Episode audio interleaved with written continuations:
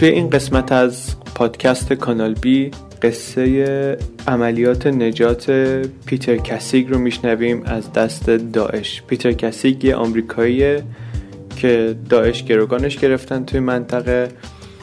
و این قصه که من تعریف می‌کنم در گاردین منتشر شد 18 دسامبر 2014 تقریبا یک سال پیش. یه گروهی نویسندم داشت به خاطر اینکه یه قصه چند بعدی توی چند تا لوکیشن مختلف دنبال میشه.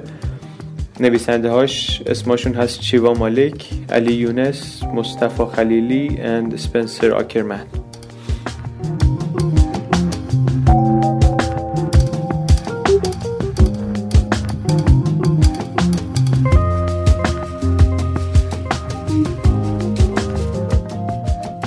غروب روز 3 اکتبر 2014 تلفن استنلی کوهن زنگ می‌زنه. استنلی کوهن یه وکیل آمریکایی ساکن نیویورک.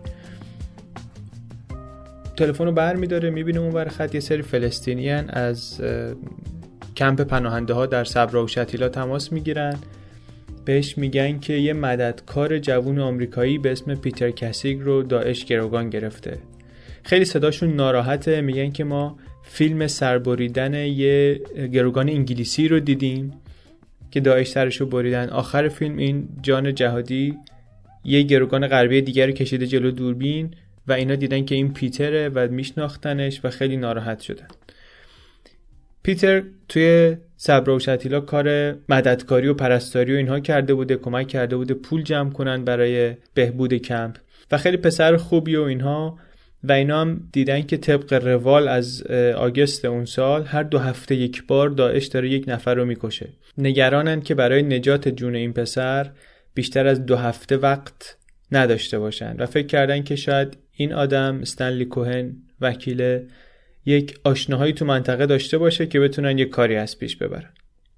کوهن یکی از جنجالی ترین وکیلای آمریکاست. سه هست داره از آدمهای غیر قابل دفاع دفاع می‌کنه. آنارشیستای بلک بلاک این بچه های آکیوپای گروه های رادیکال زیرزمینی آدم های مؤثر حماس و داماد بن لادن.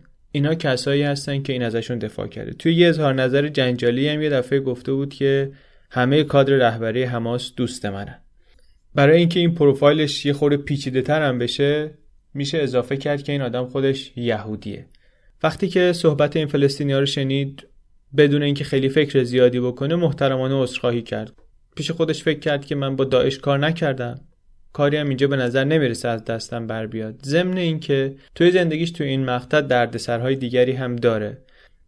یه پرونده دنبالداری داشته برای جرم مالیاتی که هی کشدار و کشدار شده. این آخرش رفته جرم پذیرفته در واقع و گفته که میرم زندان. 18 ماه میره زندان. خودش میگه جرم رو پذیرفتم که دولت دست از سرم برداره چون که نه به خاطر مسئله مالیاتی بلکه به خاطر مشتری هامه که اینا هفت سال دنبال من و ولم نمی‌کنن. من میرم زندان 18 ماه میرم زندان واسه زندانیا کار حقوقی می‌کنم عین خیالم هم نیست. از این تماس تلفنی چند روز میگذره دوباره یکی دیگه بهش زنگ می‌زنه. این بار یه رفیق قدیمیشه یه کهنه سرباز نیرو دریایی آمریکاست که الان عکاس مطبوعاتی و فعال صلح طلب و از اینجور کارا می‌کنه. اون بهش میگه که بیای صحبت عمومی بکن و اینها درباره این پسر پیتر کسیک. معلوم میشه اینم در واقع داره تلاش می‌کنه از یک کانال دیگه ای مثلا فشار روی دولت و اینا جون این بچه رو نجات بده. کوهن میگه که این دیگه دست سرنوشته. دو تا تماس مختلف از دو تا کانال کاملا متفاوت ظرف کمتر از یک هفته درباره یه نفر. بذار ببینم من چیکار می‌تونم بکنم. به دستیارش میگه بگرد ببین چی می‌تونی گیر بیاری یه پرونده ای درست کن. از جمله توی اون پرونده یکی از چیزایی که جمع میشه یه مصاحبه ای که با مجله تایم کرده چند وقت پیش. مصاحبه رو که نگاه می‌کنه کوهن می‌بینه که میگه که دیدم که این بچه شبیه خود منه. 24 5 سالشه. منم اگر 24 5 ساله بودم الان به احتمال خیلی زیاد می‌رفتم. خاورمیانه توی یکی از این کمپای پناهنده ها اونجا شروع می‌کردم کار داوطلبانه کردن و احتمالش هم بود که منو گروگان بگیرن. یه احساس نزدیکی پیدا می‌کنه به بعد هم یه نامه ای هست که این پسر از اسارت نوشته برای پدر مادرش. توی اون نامه یک پاراگرافی هست که خیلی تأثیر می‌ذاره روی کوهن و تا هفته های آتی که با این پرونده درگیره همینطوری توی ذهنش تکرار میشه. نامه اینطوری تموم میشه که کاش کاغذ تموم نمی‌شد و من همینطوری با شما حرف می‌زدم. فقط اینو بدونین که من با شما هر جایی که برین هر دشت و دمن و کوه و صحرایی که برین همه اون جاهایی که قبلا به هم نشون دادین من با شما دوستتون دارم. میگه این نامه رو که خوندم انگار جون گرفتم. تلفن رو بر میداره بعدش رو زنگ می‌زنه به رابط های جهادیش و یک عملیات رایزنی پشت پرده ای رو شروع می‌کنه که عملا غیر قابل تصوره. تو این عملیات کوهن با تشویق FBI یک رهبر دینی و فکری القاعده رو قانع می‌کنه که برای نجات جون یک آمریکایی با داعش مذاکره کنه. این خلاصه داستان. خیلی چیز پیچیده ایه. اولین بار که زنگ می‌زنه اونور خط یک کویتی القاعده که زندانی سابق گوانتانامو. یک کهنه سرباز جنگ افغانستانه که کوهن باهاش سر دادگاه داماد بن لادن آشنا شده. اسم رمزش و اسمی که توی این گزارش بهش اشاره میشه و اسمی که کوهن باهاش بهش اشاره می‌کنه غذاست.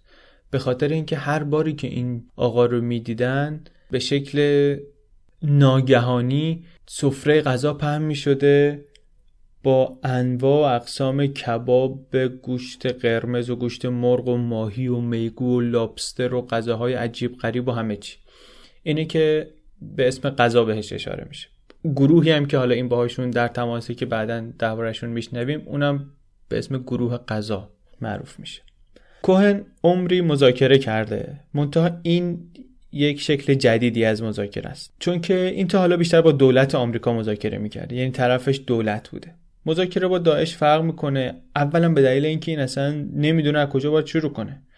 فقط می‌دونه که کاری که می‌تونه بکنه اینه که یک کانالی بزنه به رهبری داعش. قضا برمیگرده بهش میگه که من اخیرا یه مذاکره موفقی داشتم برای آزادی گروگانهایی از دست جبهت نصره 45 تا نیروی پاسدار صلح اهل فیجی بودن که دو هفته پیش توی بلندی های جولان اسیر شده بودن و اینا رو ما آزادشون کردیم.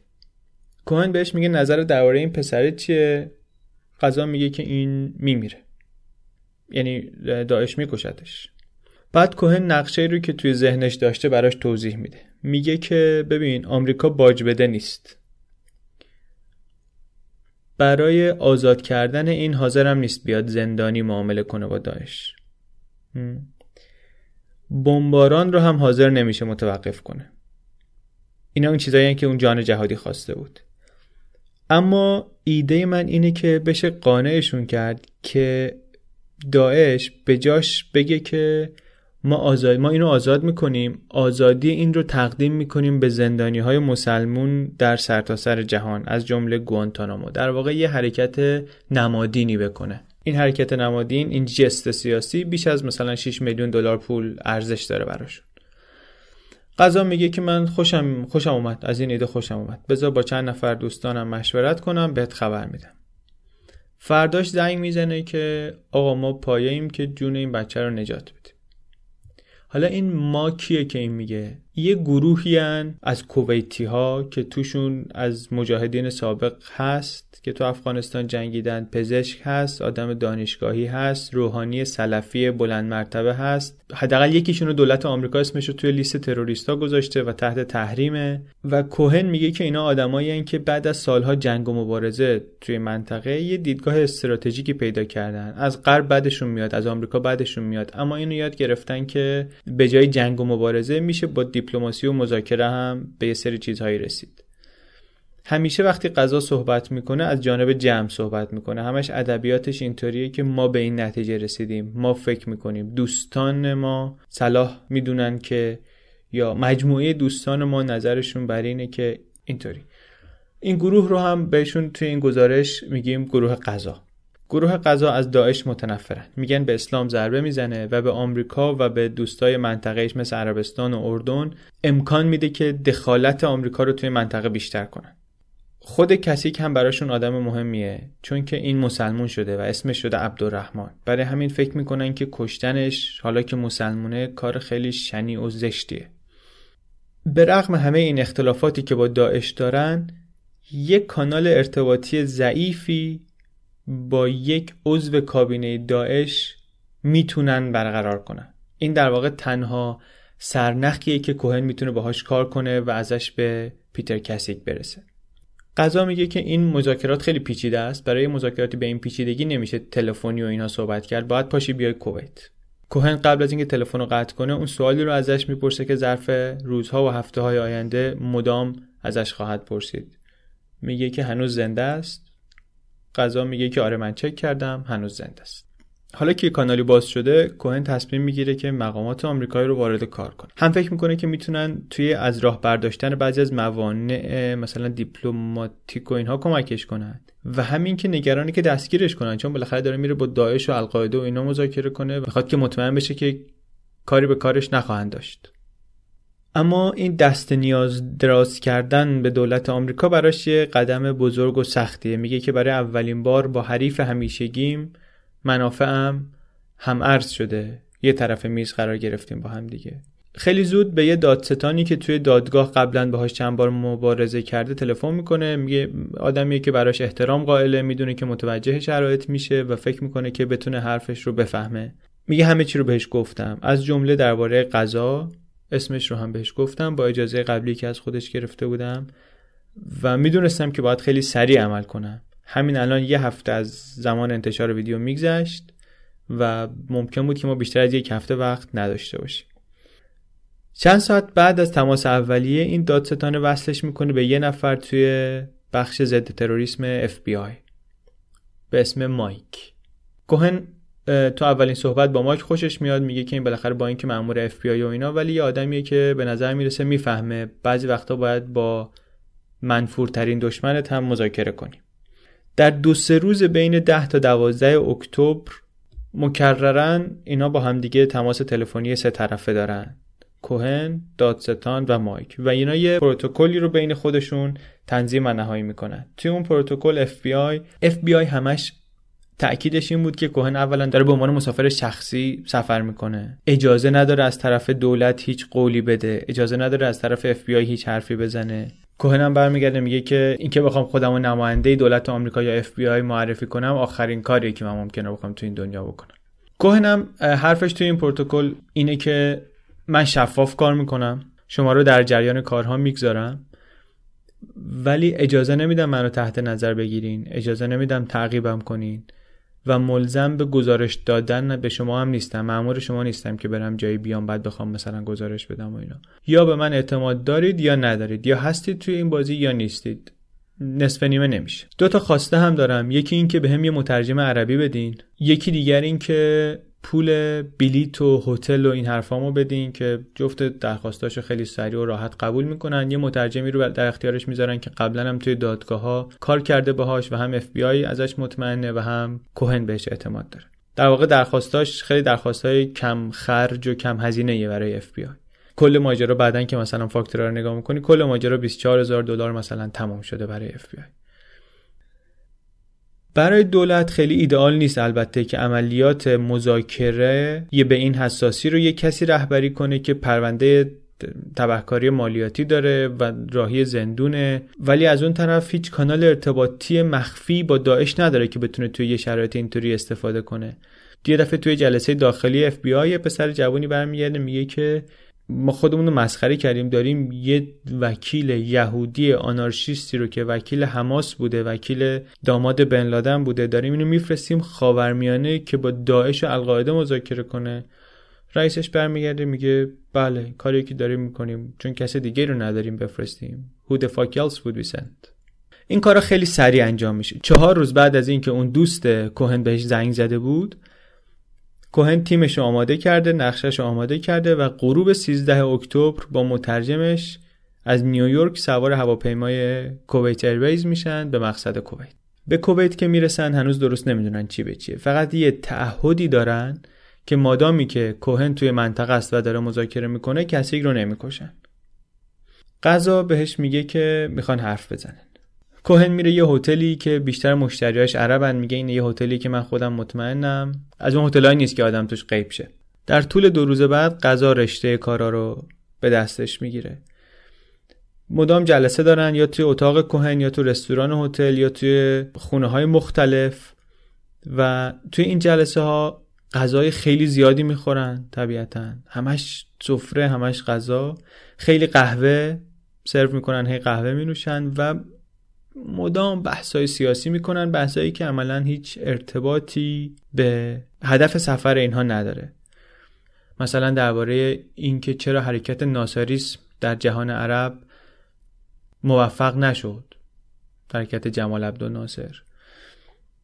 یه سری شیوخ کهنکار القاعده با این کوهن و مترجم دور سفره غذا همش بحث و حرف و حرف. مترجمم یکی دو جا چشقره میره که آقا این ما برای این کار اینجا نیومدیم. ولی بعدا کوهن بهش میگه طبیعت مذاکره همینه. شما ممکنه چهار ساعت درباره یک چیزهایی که به ظاهر هیچ ربطی به هدف جلسه یا هدف سفر شما ندارن صحبت کنید تا اینکه نهایتا برسی به یه جمله حیاتی و سرنوشت ساز. 17 اکتبر قضا به کوهن میگه که نظر مجموعه دوستان ما بر اینه که تنها راه نجات این جوان اینه که با یه روحانی بلند پایه عضو کابینه داعش یه مرد سی ساله بحرینی به نام ترکی بن علی گفتگو کنیم. کنترل شمشیر جان جهادی دست این مرد جوانه. و راهی که برای رسیدن به این هست تنها راهی که برای رسیدن به بن علی هست از طریق استاد سابق شیعه روحانی اردنی به اسم ابو محمد المقدیسی. این مورد احترام ترین روحانی زنده جهادی هاست. البته الان این و اون بن علی با هم دیگه خیلی اختلاف دارن و این اختلاف چیزی است که باعث شده که مشروعیت دینی داعش عملا زیر سوال باشه. در نتیجه برای اینکه جون این پسر رو نجات بدیم عملا اول باید اون اختلافات حل بشه. ولی این تنها کانالیه که وجود داره. مقدسی یک روحانی میانسالیه که فتواهایی داده که عملا فتواهاش مبنای عملکرد جهادی ها در جاهای مختلف دنیا بوده و هست.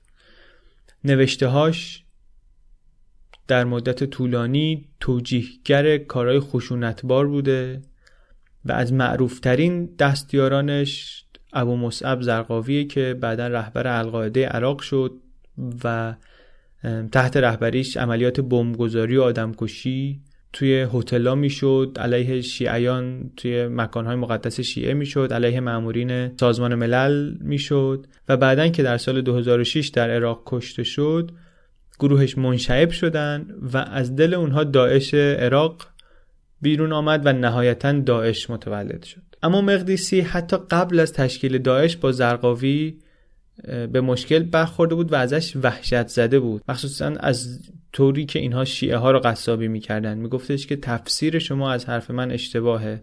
یه اختلاف کلاسیکیه بین سرداران جنگی و کتاب نویسا اونایی که تفنگ دارن و اونایی که کتابا رو می نویسن این اختلافات اخیرا دیگه خیلی بالا گرفت. در جولای یعنی 4 5 ماه پیش مقدسی برگشت گفت اینا اصلا منحرف هستند و این خلیفهگری داعش رو من قبول ندارم. ایده اصلی اینها هم این است که ما سلفی ها نباید حکومت کنیم. ما کارمون اینه که شرایط رو به وجود میاریم برای انقلاب شرایطی که دیکتاتوری سرنگون بشه و این حرفا. بعد کارو میسپریم دست کاردان. ما میریم سراغ کار خودمون. کار ما اداره کردن حکومت و جامعه و اینها نیست.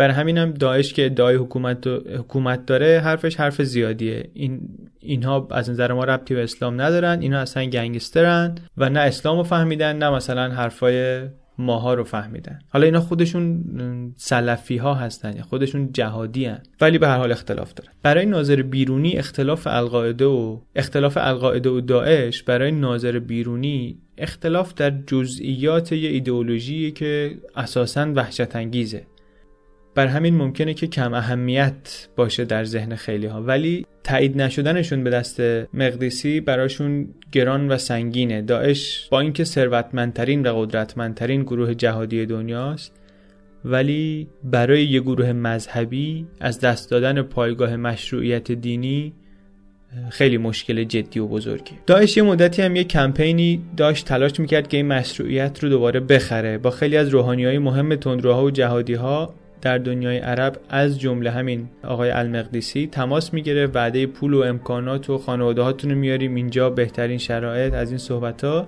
مقدسی یکی از اون آدم است که دست و دلبازانه ترین بسته های پیشنهادی رو گرفته.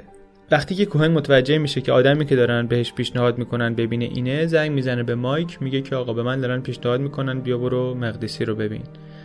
مایک اول باور نمی‌کنه بعد میگه که برو. چرا که نه. حتما برو.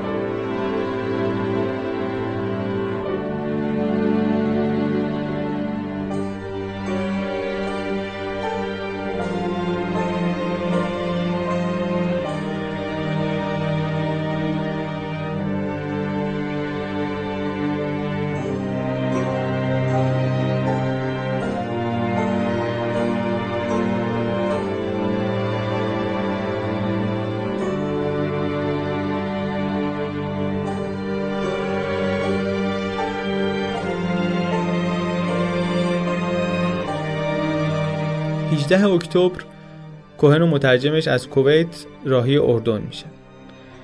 یکی دو روز اونجا هستن تا بالاخره مقدسی رو می‌بینن. اینا توی یه هتلی ساکنن در امان. مقدسی با یه هیوندایی ده و داغون مدل 97 میاد هتل که خودش ببرتشون خونه. خونش توی یه محله متوسط نشینه در 15 کیلومتری شمال عمان وسط راه ماشینش خراب میشه. ماشین خراب میشه. کوهن میگه که پیاده شدیم بابا حالا مثلا روحانی بلند مرتبه سلفی. میگه پیاده شد کاپوتو زد بالا با آچار چند تا زد تو سر موتور تا روشن شد و دوباره راه افتادیم. تا رسیدن بالاخره خونش یه آپارتمان پنج طبقه ای با نمای سیمان سفید. پنج طبقه رو از پله رفتن بالا تا رسیدن به طبقه پنجم میگه بچه های این اومدن بدو بدو که با کوهن عکس بگیرن. هرچند زن مقدسی خیلی از حضور یه وکیل جهود آمریکایی توی خونه راضی به نظر نمی‌رسه. آپارتمان مجموعا مرتب به نظر می‌رسه. روی زمین اسباب بازی روی دیوار تابلو آیات و روایات و اینجور چیزها اینا میشینن توی پذیرایی دور تا دور قفسه های کتاب. سینیای میوه و آجیل و شیرینی و اینها میاد مشغول خوردن میشن. یه گربه ای هم داره مقدسی اینم میره رو دست و پای اینا شروع می‌کنه لولیدن. فضا فضای دوستانه ای میشه. همسن و سال هم هست با کوهن. به نظر می‌رسه گلشون خوب می‌گیره. و این سابقه داره. نظرات مقدسی نظرات خطرناک و دشمنانه ایه آدمیه که فتواهاش مبنای خیلی از قتل ها بوده این طرف اون طرف دنیا. اما کسایی که ملاقاتش می‌کنن معمولا ازش خوششون میاد. میگن که آدم خیلی نرم رفتاریه. آدم ریز جسه ای اولا. عربی رو غیر رسمی و خیلی ساده حرف می‌زنه و معمولا تاثیر خوبی روی مخاطبش می‌ذاره. کوهن هم میگه که ظرف این چند روز آینده چندین و چند بار ملاقات و بحث می‌کنن. میگه من کم کم از از این آقا خوشم آمد یکی به من گفتش که این مثل چامسکی مسلماناست به نظر من این بیشتر واسه چامسکی افتخاره. از اون طرف مقدسی هم از این آقا خوشش آمده بود. ازش تشکر می‌کنه به خاطر دفاعی که از حماس کرده از داماد بن لادن کرده. توی صحبت ها کم کم مشخص میشه که اینجا هم مثل گروه قضا در کویت نجات کسیگ رو جزئی از یک تعامل بزرگتر با داعش می‌بینن. مقدسی میگه که آزادی کسیگ این پیغام رو به طرفدارای داعش و به بقیه دنیا میده که جایگزینی هم برای این چرخه خشونت و کشدار وجود داره. اشاره هم می‌کنه که منم تحت تاثیر اون نامه ای که این پسر برای پدر مادرش نوشته قرار گرفتم بعد از چند روز مقدسی نقشش رو برای آزادی کسی شهر میده. نقشه یه مقدار وسیع تر از اونی بود که کوهن انتظار داشت. میگه که اینو باید ما جزی از یک تصویر بزرگتر ببینیم که بتونیم دل بن علی رو به دست بیاریم. اول میگیم جهادی ها باید دست از مرتد و کافر خوندن همدیگه بردارن. ما و داعش بعد اگر که داعش قبول کنه دست از گروگانگیری برداره مقدسی و سایر بزرگان علمای سلفی لحنشون رو در نقد داعش و حمله کردن به داعش ایدئولوژیش آرام می‌کنن. و این روندیه که می‌تونه نهایتا به آشتی دو گروه منجر بشه. به عنوان یک جزئی از این اقدامات آشتی جویانه و مثلا به نشانه حسن نیت توی یه مرحله ای مقدسی آزادی کسی رو طلب خواهد کرد. کوهن وقتی نقشه رو میشنوه می‌فهمه که این نقشه دلالت های ژئوپلیتیک خیلی زیادی داره که اگر که منجر بشه به اینکه اینها قواشون رو به هم وصل کنن در منطقه آرایش صحنه عوض میشه. برای شروع برقراری تماس هم چون اینا بالاخره دارن با هم صحبت نمی‌کنن دیگه. مدتی با هم صحبت نمی‌کنن مقدسی و بن علی. قرار میشه که زن مقدسی به زن بن علی زنگ بزنه. این تندروها اینا به خاطر اینکه خیلی ملاحظات امنیتی دارن خیلی با هم معاشرت می‌کنن. خیلی ازدواج های درون فامیلی و اینها دارن. بر همین خانواده هاشون هم به هم خیلی نزدیکن. اینجا از این خواستن استفاده کن یک مانع بزرگ هنوز اینجا باقیه. طبق قانون اردن مقدسی حق نداره با بن علی تماس بگیره چون بالاخره اون رهبر داعش و اینم یه آدم مهمیه توی جهادی ها مقدسی الان چند ماهی که از زندان آزاد شده جرمی هم که باهاش زندان افتاده بوده همین ارتباط با گروه های تروریستی و اینها بوده و نمی‌خواد دوباره برگرده نمی‌خواد که نمی‌خواد خطری تهدیدش کنه. حالا نوبت کوهنه که ببینه چی کار می‌تونه بکنه. کوهن ظهر 22 اکتبر تکست میده به مایک.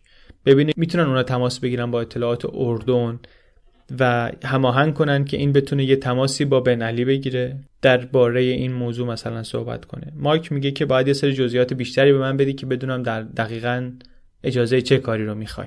ظرف چند ساعت آینده اینا با ایمیل این طرف و اون طرف یک پروتکلی رو نهایی می‌کنن که طبق اون این تماس محدود میشه به گفتگوی دو رهبر مذهبی برای آزادی گروگان ها و البته یک کمی هم حال احوال و تعارفات معمول و اینجور چیزا.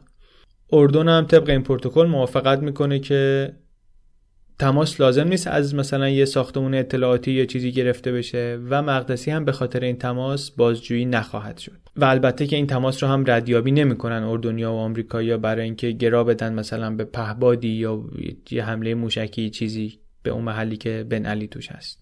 مقدسی اجازه می‌خواد که فراتر از کسی درباره توقف کامل گروگان گرفتن خبرنگارا و شهروندهای مسلمون صحبت کنه با بن علی موافقت می‌کنه. هشت و نیم شب 23 اکتبر مایک به کوهن مسیج می‌زنه که الان من با همکارهای اردنیم حرف زدم حله. علیرغم موافقت FBI کوهن هنوز برای امنیت مقدسی یک مقدار نگرانه بر همین پیشنهاد می‌کنه که برم بازار یه موبایل جدید بخرن. کوهن و مترجمش و مقدسی میرن بازار امان مقدسی با اینکه خودش نمی‌خواد پول بده بازم خیلی مختصد معابانه میره یه ارزون ترین گوشی نوکیایی رو که می‌بینه اونجا پیدا می‌کنه. فروشنده هم بهش اطمینان میده که اینترنت وصل میشه و کار می‌کنه و همه چی حل. می‌خرن گوشیه رو میان خونه تلاش می‌کنه واتساپ نصب کنه روش. واتساپ وسیله ارتباطی مورد علاقه داعشی است. یه خورده تلاش می‌کنه می‌بینه نمیشه. نوکیا از این قدیمی ها بوده. اعصابش هم خورد میشه که سرش کلا گذاشته فروشنده و اینا. تلفن خودش رو برمیداره. تو واتساپ خودش شماره بن علی رو می‌زنه. کوهن سعی می‌کنه منصرفش کنه. منتها مقدسی میگه من چیزی برای قایم کردن ندارم. اون پروتکل هم هست و موافقتم انجام شده و اینا. من با همین می‌گیرم. اعصاب ندارم. چند ساعت توی واتساپ چت می‌کنه با بن علی. گفتگو گفتگوی گرم و تقریبا دوستانه این بهش میگه که مثلا یه جایی به یه جایی با لحن شوخی جدی بهش میگه پسر ناخلف پسر مثلا ناشکر نامهربان. اون بن علی هم از اون طرف یه خورده شواف می‌کنه. میگه مثلا او الان یه پهباد رد شد. یا مثلا امروز ما حمله هوایی شد بهمون. به از این صحبت ها. یه عکس هم براش میفرسته که توش جلیقه ضد گلوله پوشیده و قرآن دستش و اینا. مثلا می‌خواد معلم خودش رو یه خورده تحت تاثیر قرار بده. گفتگو همینطوری جلو میره ولی اسم کسی که هنوز برده نمیشه و علا رقم این کوهن خوشبینه و به دستیارش پیغام میده که به نظر می‌رسه اوضاع روی رواله و داره درست میشه. غروب روز 25 اکتبر کوهن یه خبرهای خوب جدیدی میشنوه و سریعا به اف و مایک منتقل می‌کنه. گروه قضا باهاش تماس گرفتند و صداش کردن کویت میگن یه مسئله مهمی هست که باید حضوری صحبت کنیم. مایک ازش می‌پرسه که ارزیابی صادقانت توی این شرایط چیه؟ میگه من واقعا خوشبینم. از اون مهمتر این که بازیگرهای دیگه هم که اینجا مشغول کار هستن خوشبینن و از همه مهمتر این که کسی که هنوز زنده است. اگر که می‌خوایم به نتیجه برسه باید به حرف اینا گوش کنیم و من باید برم اونجا. مایک هم میگه برو. کوهن کم کم عصبی میشه. طولانی شده یه خورده ای پروسه. پیش داره میره ولی کند داره پیش میره. بیشتر روز هتل با دستیارش ایمیلی مثلا پیشرفت پرونده ها رو تو نیویورک پیگیری می‌کنه. از اون طرف خیلی به کسی نمی‌تونسته بگه برای چه کاری داره میره. تولد خانومش بوده از دست داده و مثلا فقط تونستن به مهمونا بگن که این خاورمیانه است. و از همه اینها بدتر یه حس عدم اطمینانی داره به خاطر اینکه همه اینا بهش همش میگن که داعش یه گروه خیلی دمدمی مزاجیه. علیرغم همه قول و قرارها و علیرغم همه خوشبینی ها این نصف شب هی بلند میشه الجزیره رو چک می‌کنه ببینه که کسی که هنوز زنده است یا نه. 26 اکتبر شب قبل از پرواز به کویت با مقدسی شام می‌خورن. توی هتل مقدسی میگه که من یه تماس واتساپی دیگه هم با بن علی داشتم. و به نظر می‌رسه که در حال حل و فصل مشکلات هستیم. حتی شروع کردیم یه خوره درباره اختلافات فکری بحث کردن و به هم نزدیک شدن.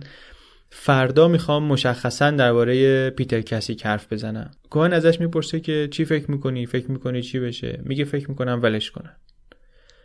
میگه فکر می‌کنی که چرا ولش کنن؟ میگه بعضیاشون می‌خوان که ولش کنن به دلیل درست بعضیاشون می‌خوان ولش کنن به دلیل غلط. بعضیاشون می‌خوان دل منو به دست بیارن چون من آزادیش رو می‌خوام به خاطر من آزادش می‌کنن. اما به هر حال ولش می‌کنن. قبل از اینکه بره میگه راستی از اداره اطلاعات اردنم به من زنگ زدن صدام کردن که فردا برم برای جلسه ای گفتگویی من فردا وقت دکتر دارم بعدش بعد از دکتر میرم اونجا. کوهن اصلا نگران نمیشه میگه که ما بالاخره پروتکل داریم و چراغ سبز گرفتیم و داریم طبق اون کار می‌کنیم.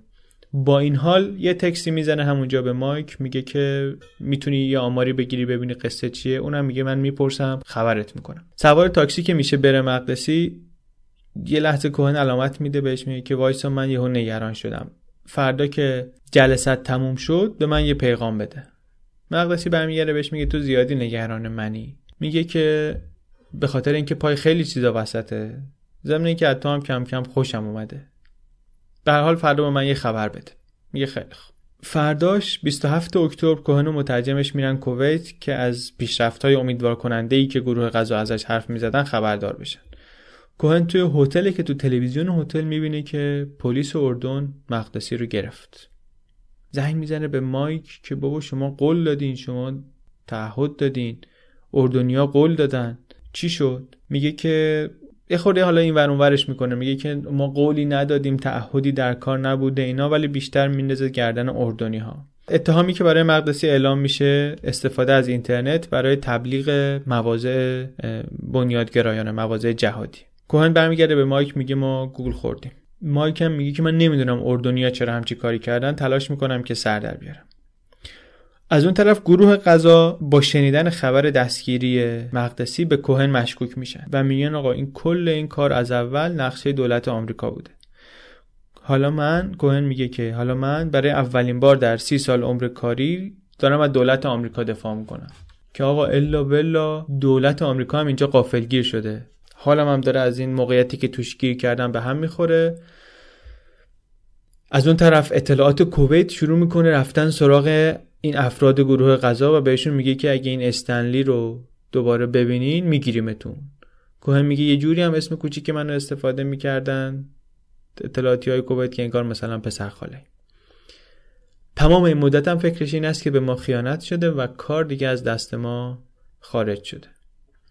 سی اکتبر یه ایمیل می‌زنه به مایک میگه ما دیگه داریم برمیگردیم خونه کار متوقفه و اینجا موندن فایده ای نداره. فرداش برمیگرده نیویورک یک ارزیابی سه صفحه‌ای میفرسته برای FBI و اونجا براشون می‌نویسه که به نظر من فرصت طلایی برای نجات دادن پیتر کسیک احتمالا برای همیشه از دست رفته.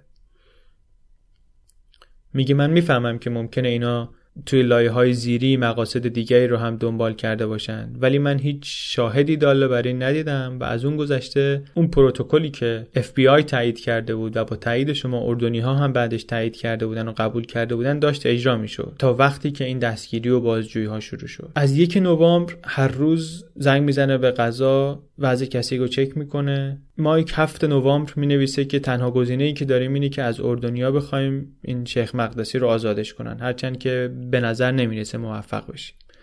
دو سه روزی تلاش می‌کنن. ده نوامبر به کوهن می نویسه که اون نقشه کار نخواهد کرد. آمریکا زورش نمی‌رسه مقدسی رو آزاد کنه. بعد کوهن تلاش می‌کنه از یه زاویه دیگه وارد بشه. از اف بخواد که از اطلاعات کویت تضمین بگیرن که سراغ این گروه قضا نرن. کوهن بتونه باهاشون دوباره کانال رو برقرار کنه باهاشون صحبت کنه. اونم به جایی نمی‌رسه و عملا شرایط همونجا یخ زده میمونه. الان هنوز که هنوز کوهن از کوتاهی که فکر می‌کنه دولت آمریکا در فشار آوردن به اردنی ها و کویتی ها کرده شاکیه و عصبانیه و فکر می‌کنه که دولت آمریکا تلاش کافی نکرده که جون یک آمریکایی رو نجات بده. 16 نوامبر ساعت 5 صبح کوهن اون ایمیلی رو می‌گیره که مدت هاست ازش میترسیده. مایک بهش یه ایمیل می‌زنه میگه که ما داریم یه خبرهای بدی میشنویم. خواستم ببینم که تو هم از منابع چیزی شنیدی یا نه.